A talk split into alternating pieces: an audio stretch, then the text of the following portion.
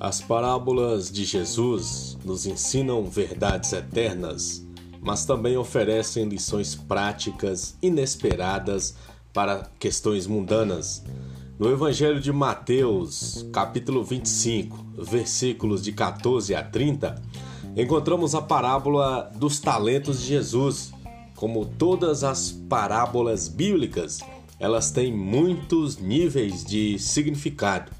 Sua essência se relaciona a como utilizamos o dom da graça de Deus com relação ao mundo material.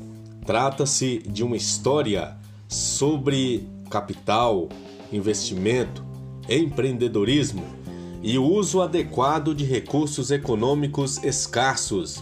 É uma refutação direta àqueles que veem uma contradição entre o sucesso dos negócios e a vivência da vida cristã. Nessa parábola, a palavra talento possui dois significados.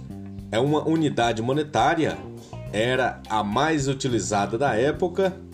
O estudioso bíblico John Donovan relata que um único talento era equivalente ao salário de 15 anos de um trabalhador comum.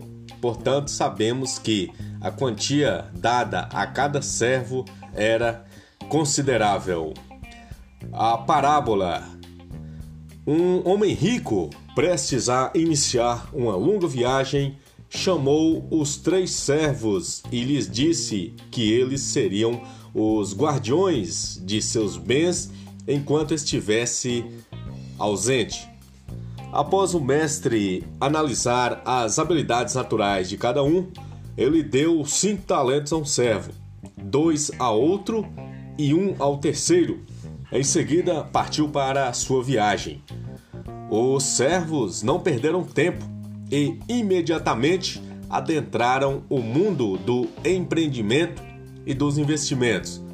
Aquele que recebera cinco talentos empreendeu e ganhou outros cinco.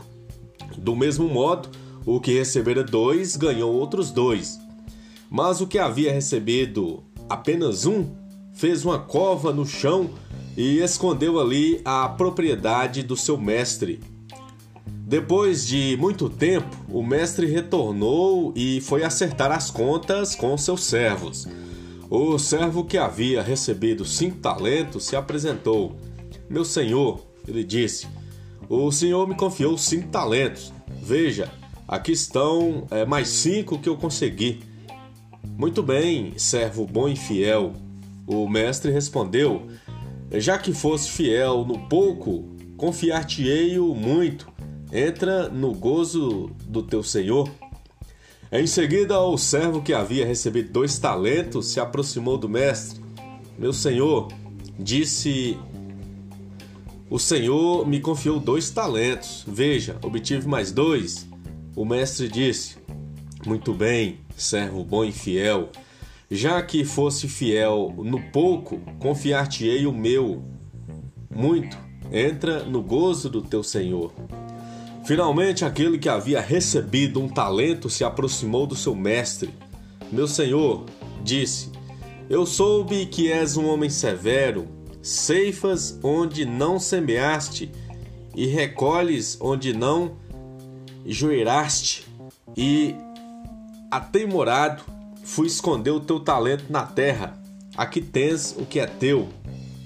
A resposta do mestre foi rápida e severa servo mau e preguiçoso, se sabias que ceifo onde não semeei e que recolho onde não joerei, devias então ter entregado meu dinheiro aos banqueiros e ao meu retorno teria recebido o que é meu com juros.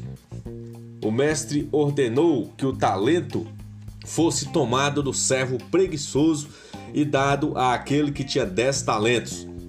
Tirei-lhe, pois, o talento e dai ao que tem dez talentos, porque a todo o que tem, dar-lhes a e terá em abundância, mas ao que não tem, até o que tem, ser-lhe-á tirado. Lançai o servo inútil nas trevas exteriores, ali haverá o choro e o ranger de dentes. Essa é a história que frequentemente ouvimos nos púlpitos e sermões, nos tempos ainda. Os nossos tempos ainda exaltam uma ética socialista na qual o lucro é suspeito. O empreendedorismo é visto com suspeita e desagrado.